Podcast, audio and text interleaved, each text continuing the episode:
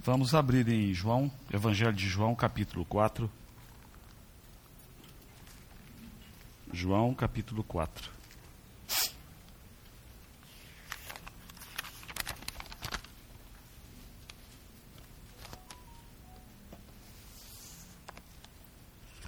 A partir do versículo 1.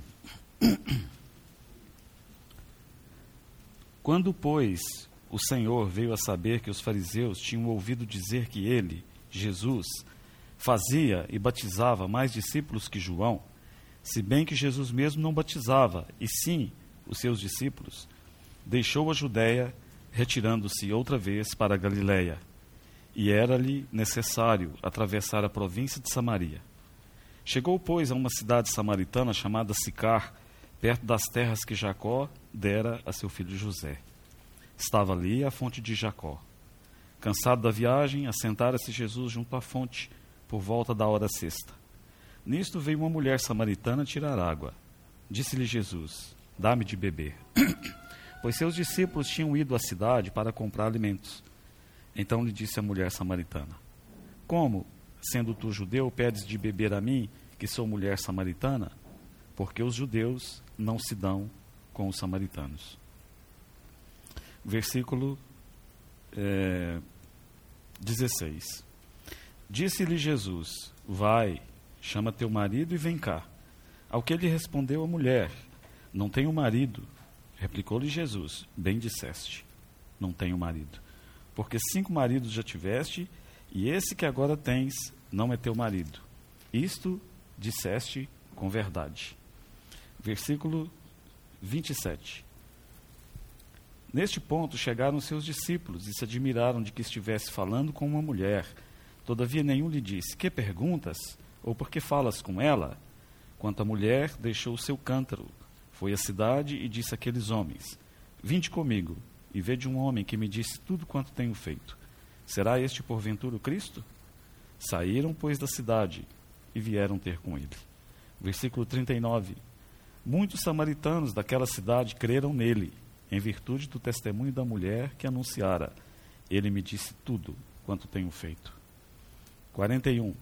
Muitos outros creram nele por causa da sua palavra e diziam à mulher: Já agora não é pelo que disseste que nós cremos, mas porque nós mesmos temos ouvido e sabemos que este é verdadeiramente o Salvador do mundo.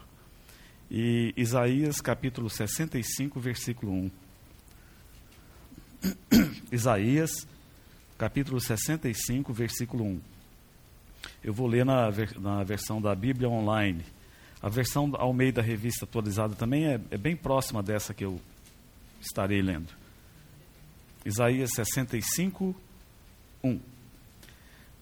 Fiz-me acessível aos que não perguntavam por mim. Fui achado pelos que não me procuravam. A uma nação que não chamava pelo meu nome, eu disse: Eis-me aqui, eis-me aqui.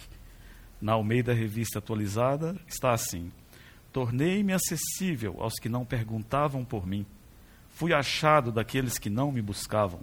A uma nação que não se chamava do meu nome, eu disse: Eis-me aqui, eis-me aqui. E apenas vou mencionar, não precisa abrir, o que está escrito lá em Lucas capítulo 19, versículo 10.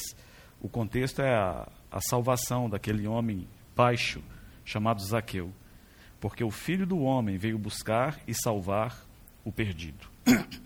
É uma história bastante conhecida, uma história tão terna. Às vezes eu fico pensando que um dia eu encontrarei, como vocês, com essa mulher samaritana e poderei ter comunhão com ela. A história dessa mulher tem sido recontada ao longo dos séculos. Muito se tem pregado sobre esse texto. Há duas semanas mesmo, na nossa última reunião do Zoom, nosso irmão Ernie Heil compartilhou exatamente nesse texto aqui e eu pude ajudá-lo na tradução. Era-lhe necessário atravessar a província de Samaria. O Senhor Jesus resolve, ele está na Judéia e ele resolve ir para a Galiléia. Judéia está no sul, Galiléia está no norte e no meio nós temos a província da Samaria. Seria como, para você entender melhor, se usaríamos aqui Cambé, Londrina e Ibiporã. Você está em Cambé, você quer ir para Ibiporã, então o caminho mais fácil, o caminho óbvio, é você atravessar a cidade de Londrina. Esse era o caminho que demandava do viajante em torno de três dias. Mas os judeus evitavam esse caminho. Havia uma outra possibilidade, um caminho mais longo, onde o viajante gastaria de cinco a seis dias, dois ou três dias a mais. E comumente era este o caminho que os judeus faziam, porque os judeus eles não se davam com os samaritanos. Então é como se você estivesse em Cambé, você quer ir para Ibiporã, e ao invés de atravessar Londrina, por causa da animosidade que você tem contra essa cidade, você cruzaria o Jordão lá embaixo em Cambé. Você atravessaria as montanhas e aí de novo lá em cima você cruzaria novamente o Jordão e entraria ali na Galileia. Mas o Senhor Jesus, a palavra diz que era ali necessário atravessar a província de Samaria. Agora, você deve perguntar, irmão Léo, mas por que essa animosidade toda? Por que essa inimizade? Por que esse problema tão sério? Por que essa ira? Bem, se você quiser saber, você pode depois ler na sua casa, lá em 2 Reis, capítulo 17. Ali tem uma descrição notável, explicando por que séculos mais tarde, essa inimizade chegou no seu clímax. É dito ali, e muitos historiadores entendem que ali se trata do ano mais ou menos o ano 720, 721, 722 a.C., e ali relata com pormenores como o rei da Síria, ele veio, cercou Samaria e levou os seus habitantes para o cativeiro. Você deve se lembrar que o primeiro rei de Israel Saul, depois o segundo, Davi, depois Salomão e depois o seu filho Roboão. E no reinado de Roboão, neto de Davi, o reino se dividiu. Houve um homem chamado Jeroboão, filho de Nebate. E esse homem se rebelou contra a autoridade do rei. E dez tribos seguiram a Jeroboão, filho de Nebate. E duas tribos, as tribos de Benjamim e Judá, permaneceram leais à casa de Davi. Então, a partir de agora, você vai ver essa expressão sendo usada: Reino de Israel, Reino de Judá. Reino de Israel compreendendo as dez tribos e Reino de Judá compreendendo as duas tribos. E ali é dito que quando esse rei da Assíria, um rei pagão, quando ele domina ali, acaba com o reino do norte, cuja capital estava em Samaria naquela época, então ele leva os seus moradores para o cativeiro. com a intenção de repovoar aquela terra, ele vai trazer povos de cinco nações diferentes. Nações pagãs, as quais haviam sido conquistadas por ele. Lá, em 2 Reis 17, menciona o nome dessas cinco, com suas práticas pagãs e idólatras. Eram estas Babilônia, Ava, Cuti, Ramate e Sefarvaim. Então, esse povo idólatra e pagão que mesmo alguns queimavam os seus filhos no fogo, Adrameleque, eles foram trazidos e estabelecidos ali naquela região da Samaria. E eles então entraram em aliança pelo casamento principalmente com os remanescentes judeus que tinham ficado ali e que não foram levados para o cativeiro. Então o que aconteceu lá em 2 Reis 17 diz que esse povo ele eles trouxeram toda essa bagagem religiosa, cultural, com eles, esses povos pagãos que eu mencionei, e eles então serviam aos seus deuses aqui. E aí, por causa do seu pecado, leões vieram para o meio deles e começaram a devorá-los. E alguém entendeu que era porque eles não sabiam servir o Deus da terra. E o rei manda para o meio deles um sacerdote hebreu para ensinar-lhes como servir o Deus da terra. Então, foi-lhes introduzido, apresentado, foi-lhes ensinado a religião judaica. Então, lá em 2 Reis 17, na minha Bíblia tem um subtítulo, numa seção que diz O culto misto dos samaritanos. Eles serviam a Deus, mas também eles serviam aos deuses das suas nações, respectivamente. Era um culto misto. Essa inimizade foi num crescendo, num crescendo, e você vai vendo quando Neemias vem restaurar os muros. Os samaritanos se voluntariam para ajudá-lo. E Neemias fala: vocês não têm parte nessa obra. E recusa a ajuda deles. Então, são séculos, décadas de ódio. Os judeus odiavam os samaritanos porque consideravam um povo impuro que tinha contaminado a religião deles e que não servia corretamente o Deus de Israel. Então, por isso que eles evitavam mesmo passar ali pela província da Samaria. Os samaritanos eram um povo à parte, um povo colocado à margem, um povo execrado. Imagina se nós vivêssemos aqui em Londrina com, essa, com esse constante pensamento de que somos odiados, odiados de morte pelo, pela nossa cidade ali de Cambé, onde moram ali queridos irmãos, e que as pessoas de Cambé mesmo evitavam passar aqui dentro de Londrina porque nos odiavam com ódio de morte. Então, é, esse é o quadro. Essa mulher, juntamente com os demais moradores da Samaria, eram odiados tremendamente pelos judeus.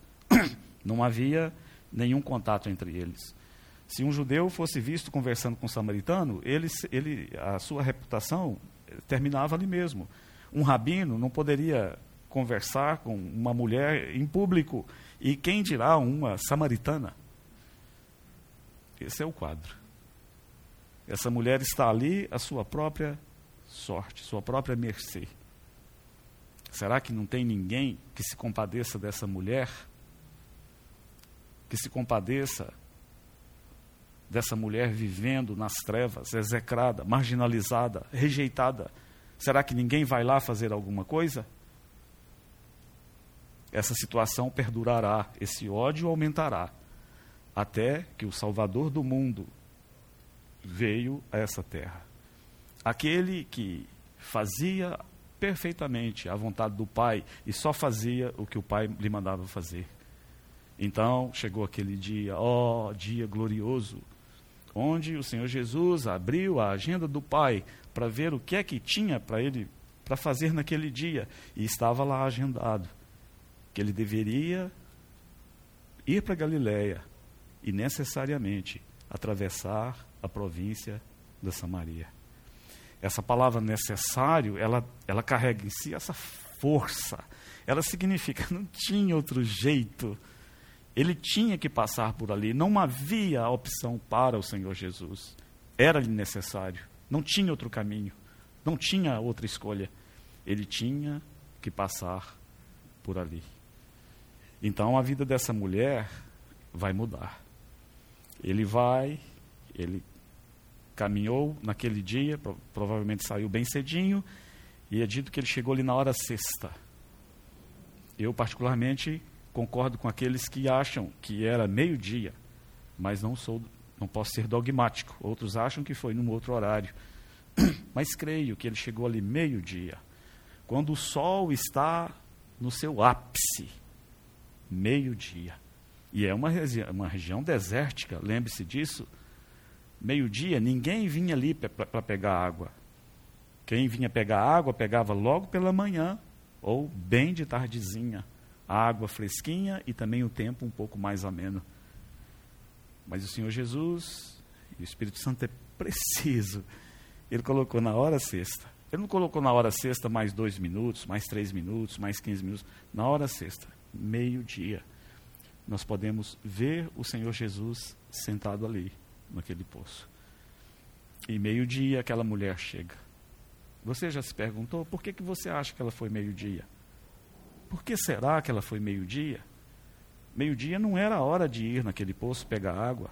Ela devia ter ido lá de manhã, devia ter ido lá de tardezinha. Mas ela foi meio-dia. Sabe por que, que ela foi meio-dia?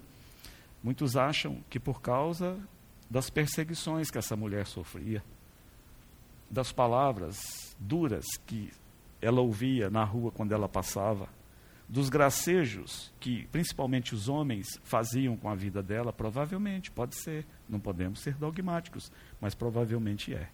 Mas é muito ilustrativo e chamativo essa mulher ter ido pegar água no maior calor do dia. Talvez ela estivesse cansada, de tantos impropérios que ela tinha ouvido ao longo da sua vida. Então ela está ali absolutamente só, pegando a sua água. Alguns acham que esse poço tinha 30 metros de fundura, outros acham que tinha 100.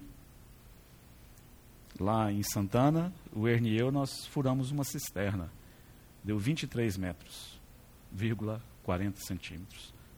E é muito trabalhoso tirar água da cisterna. Naquela, ele e eu, nós arrumamos uma bomba. Mas naquela época era no braço, no muque. Tinha o sarrelho ali e tirava, descia o balde, tirava. Era muito trabalhoso. Mas ao meio-dia. Talvez para não ter problema com ninguém. Essa mulher está ali no poço.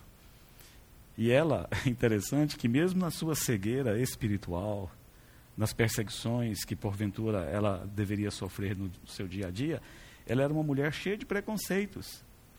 Você lembra que quando o Senhor Jesus vai entabular uma conversa com ela, oh, e oh, que sabedoria do Senhor Jesus.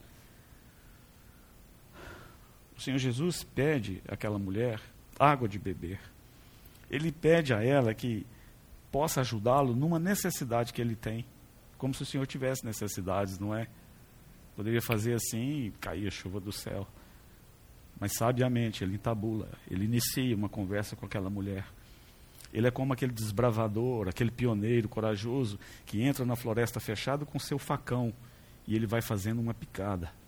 As árvores, os arbustos, os cipós deixam aquela floresta negra por baixo. Mas aquele desbravador vai pacientemente, com coragem, com perseverança. Ele vai fazendo a sua picada, tirando os ramos, os arbustos, os galhos menores, os maiores que estão à sua frente, até chegar do lado de lá, na praia, ou até chegar numa clareira onde o sol brilha totalmente. Ele vai fazer o seu caminho até o coração daquela mulher, daquela mulher perdida, daquela mulher confusa, daquela mulher pecadora. Então ele fala: me dá de beber. E aí ela, cheia de preconceitos, ela, como? Como que, sendo tu judeu, provavelmente pelas vestes do Senhor Jesus, ela viu que ele era judeu. Como sendo tu judeu, pede de beber a mim que samaritana, não sabes que nós somos inimigos? É, não é assim que nós tratamos alguém com sede. Dá-me de beber. O Salvador do mundo, o Rei do universo, aquele que foi compartilhado semana passada, que tem um trono, está nele. Ele chega, ele desce, ele se permite chegar ao ponto de compartilhar o mesmo cântaro, a mesma vasilha com aquela mulher perdida e pecadora. Dá-me de beber, quero beber do seu cântaro. Me dá dessa água aí, dessa vasilha que você usa também você bebe dela. E aí então a conversa continua e chega ao ponto onde aquela mulher é capturada pelo Senhor. Irmão Ernie disse da graça demonstrada, foi esse o título da pregação dela, que o Senhor Jesus é cheio de graça e como ele demonstrou àquela mulher perdida toda a graça de Deus. Que amor, que amor do Senhor Jesus, de ir ali naquela região desértica, naquele lugar onde todos evitavam. Aquela mulher, como eu disse mais de uma vez, marginalizada, sem nenhuma esperança, com as suas ideias religiosas totalmente perturbadas, ela não sabia. A Dora é aqui. Eles falam que a Dora é lá, né? Mas nossos pais disseram que a Dora é aqui. É aqui ou é lá? Como que é? E essa água? Me dá logo dessa água então, Senhor. Porque é trabalhoso demais para que eu não precise vir aqui bebê-la. Uma mulher cheia de superstição, de preconceito. E o Senhor Jesus entrou na vida dela e não se preocupou com essas coisas. E ele foi amando e transformou a vida daquela mulher. Às vezes, nós, irmãos, todos nós, nós sofremos do mesmo pecado, temos a mesma dificuldade. Como somos preconceituosos? Talvez você tenha algumas pessoas com as quais você não se relaciona, ou não faz nenhum esforço para se relacionar. Eu me lembro certa vez há muitos anos, fui visitar uma, os irmãos Fui com o Ernie. E ficamos na casa de um irmão muito querido, que permanece meu amigo até hoje. Ele era diácono ali naquela assembleia.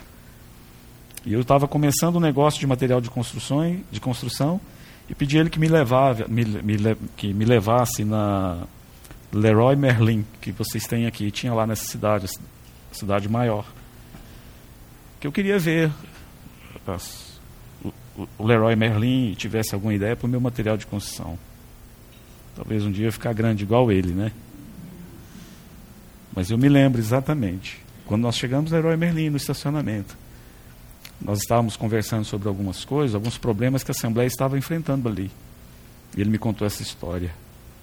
Ele disse que alguns irmãos de uma determinada Assembleia deixaram lá, tiveram problemas lá e vieram se reunir com eles. Eu falei, Léo, a toda o sossego, a tranquilidade que nós tínhamos aqui, a nossa Assembleia, que anos nós nos reunimos juntos, acabou de repente.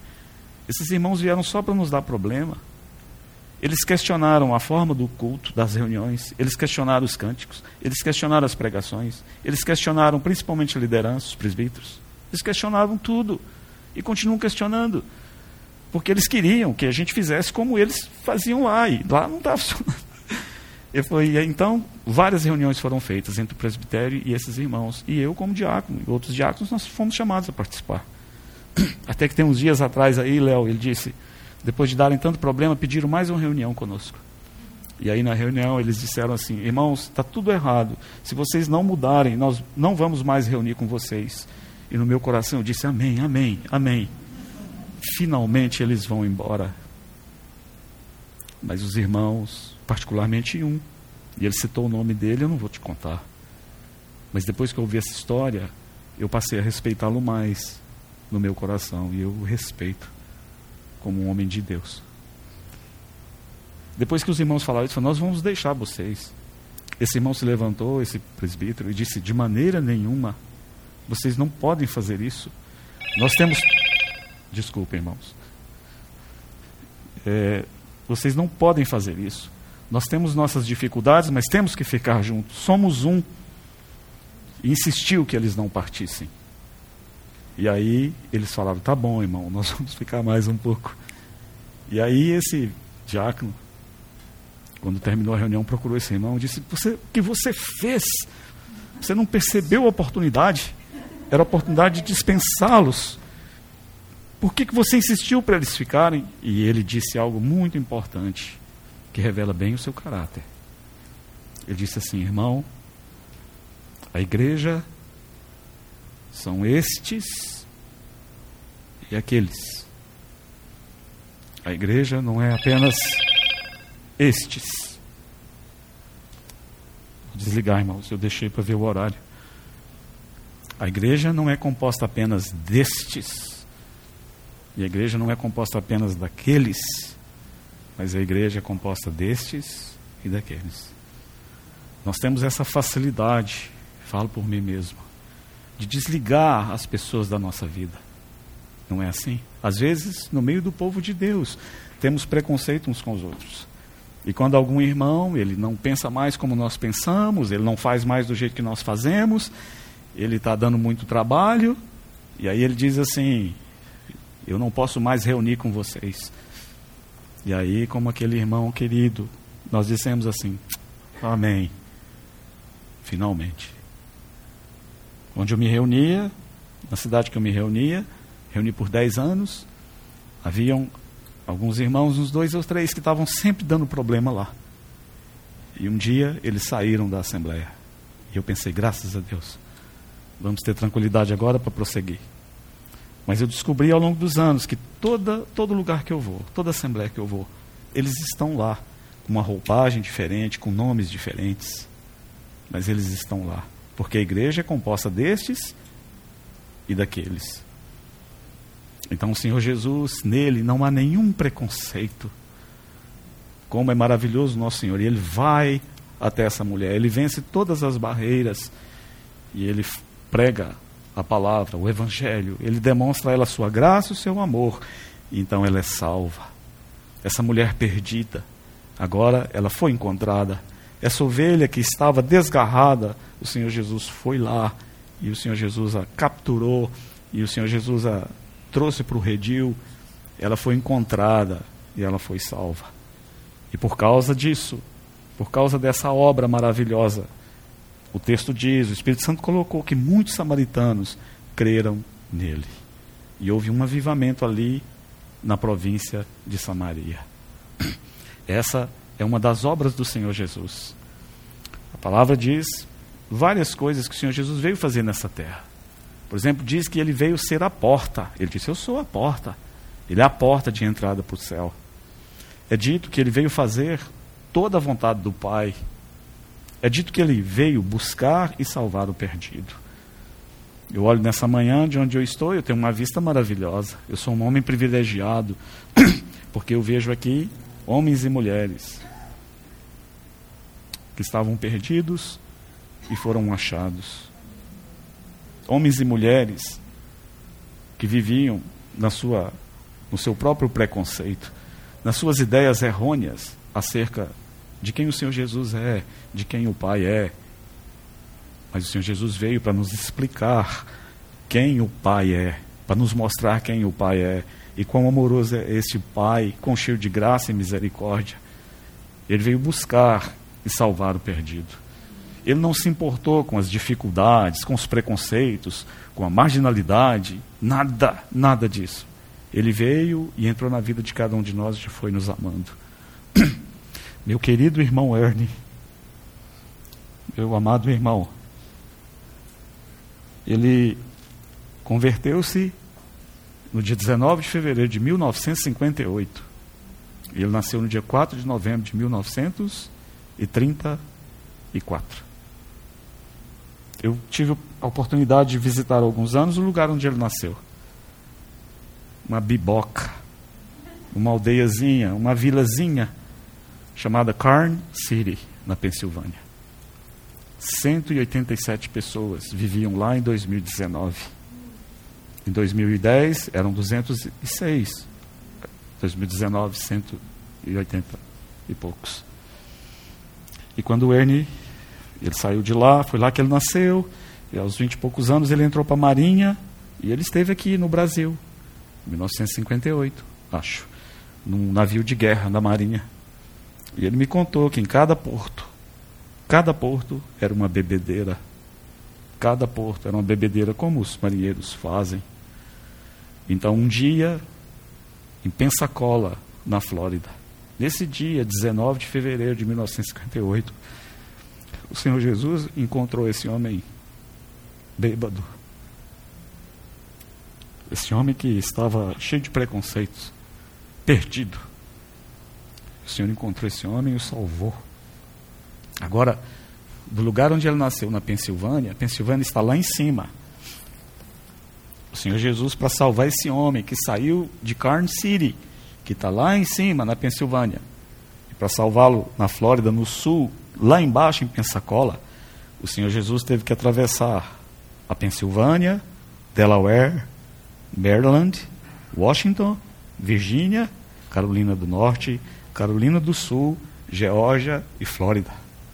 O Senhor fez todo esse caminho lá de onde ele nasceu e foi passando estado por estado até chegar ali em Pensacola, na Flórida, e salvá-lo. Graças a Deus que o salvou. Perdido e foi achado. Posso citar um exemplo também daquela mocinha que estava atendendo os clientes ali na Caixa Federal alguns anos atrás, de sobrenome Okuda E aí o Senhor veio e salvou essa irmã, que tem sido uma, uma bênção no meio dos irmãos, tem sido mãe de muitos. Eu posso também citar o exemplo daquele jovem que alguns anos atrás passava na sua moto barulhenta aqui na, na Higienópolis, puxando a sua moto, fazendo aquele barulho, passando e fazendo palpitar o coração da sua amada Paula lá na janela. E que o Senhor tornou esse irmão tão abençoado, tão querido. Posso citar exemplos, muitos exemplos aqui, de homens e mulheres que foram achados e foram salvos pelo Senhor. Mas vou terminar com um que eu acho um dos mais notáveis na história da igreja. Disse que em 1880, o grande pregador Dwight Lyman Moody, ele estava numa campanha evangelística na cidade de St. Louis, no Missouri. E havia um repórter designado, ele tinha que taquigrafar palavra por palavra dos sermões do Moody, para ser publicado num jornal chamado Globo Democrata. Então, naquela noite, em 1880, Moody pregou o seu sermão, tendo como base o texto de Atos 16, 31. Crê no Senhor Jesus, será salvo tu e tua casa. E talvez por uma pilhéria, quando esse jornalista, esse repórter, entregou a matéria, o sermão taquigrafado para ser publicado naquela noite, alguém perguntou: e qual o título? Ele disse: coloca aí, como o carcereiro de Filipos foi apanhado. E aí esse jornal foi publicado. E alguns dias depois, há uma pequena aldeia como Carn City, uma aldeia pequena com mais uma prisão, e temos ali um homem chamado Valentine Burke. Talvez seja seu parente. Valentine Burke. Um homem de 40 anos, 20 ele passou na cadeia, um homem mal encarado, um gatuno, todo mundo tinha medo dele. E ele está ali, com esse jornal na mão, naquela pequena vila chamada Filipos, lá é, no Illinois. E aí ele olha o título, está como o carcereiro de Filipos foi agarrado, foi pego. E ele falou: Ah, chegou a vez dele, porque o carcereiro mais malvado estava ali em Filipos. O que criou mais problema para ele, infligiu mais sofrimentos. E ele falou: Quero saber como esse homem foi pego. E ele começa a ler, e de repente ele fica confuso, porque parece que é um, um outro carcereiro. E aquelas palavras: crê no Senhor Jesus, será salvo. Ele pega o jornal, enrola, joga no chão. Mas aquelas palavras já tinham capturado o coração daquele homem. E meia-noite nós vamos vê-lo ali, ajoelhado, crendo no Senhor Jesus e também sendo salvo. Ele era tão mal encarado, irmãos, que ele não conseguia arrumar emprego, ninguém conseguia, ninguém dava emprego para ele por causa do seu aspecto feroz. Ele fica ali alguns dias por ali, e aí ele era de St. Louis, ele vai para St. Louis, tenta arrumar emprego, não consegue, e aí o delegado coloca um detetive na cola dele para pegar provas para pôr ele na cadeia de novo. Ele não consegue emprego. Aí ele pede a Jesus que mudasse o rosto dele. Ele falou: Senhor, eu, eu tenho um rosto tão feroz, eu sou tão feio, as pessoas têm medo de mim. Me dê uma aparência parecida com a sua. Ele vai para Nova York, trabalha alguns dias e volta para St. Louis. E quando ele chega em St. Louis, o detetive agarra ele e fala: O delegado quer vê-lo. Quando ele chega na delegacia, o delegado diz: Por onde tem andado? E ele conta. E o delegado diz: Sempre crente. Sempre crente, doutor. Isso é verdade. Eu sei que você é um homem diferente. E você tem tido dificuldade de arrumar serviço. Vem ser meu assistente aqui. Ele se torna o assistente do delegado. 15 anos depois, quando Moody volta ali para fazer uma outra campanha, Moody dividia a cidade em zonas e colocava em cada um um pregador. Um pregador faltou naquela noite. Ia faltar, não poderia vir. Então Moody perguntou: há alguém aqui de confiança que ama o Senhor, que é apegado à palavra que pode ocupar o lugar desse homem? Eles disseram: há um. É o tesoureiro da delegacia. E foram lá e pediram o delegado que liberasse. O delegado disse: essa noite recebemos uma joalheria grande para guardar. E eu não tenho ninguém em quem eu confio tanto quanto em Valentine Burke. Em 1887, alguém mandou para um irmão, um irmão mandou para outro duas fotos. Numa, você viu um homem mal encarado, de aspecto feroz. E a outra foto era o mesmo rosto, mas de aspecto manso, tranquilo, um rosto amoroso. E no verso dela estava escrito assim: Vede o que é o Senhor Jesus, o que a nossa religião pode fazer pelo mais vil pecador. Ele levanta do pó o pobre. Ele tira do monturo o desvalido. Para o fazer assentar entre os príncipes, entre os príncipes do seu povo. Vamos adorá-lo, irmãos. Ele veio e nos buscou. Ele veio e passou por cima de todo o preconceito, de toda a dificuldade que tínhamos. E já entrou na nossa vida e foi nos amando. Vamos adorá-lo nessa manhã, porque o Senhor Jesus é tão digno. Vamos dar a Ele toda a honra, toda a glória e todo o louvor. Senhor Jesus, como te amamos, como te. Idos. E o Senhor veio, o Senhor nos encontrou. Senhor, somos aquele povo que não perguntava por Ti, que não procurava Ti. E o Senhor tornou-se acessível a cada um de nós. Nessa manhã receba toda a nossa glória, toda a nossa, todo o nosso louvor, toda a nossa honra. Damos a Ti toda a glória, porque só o Senhor é digno. Como te amamos, Senhor Jesus. Louvado seja o Teu nome. Amém.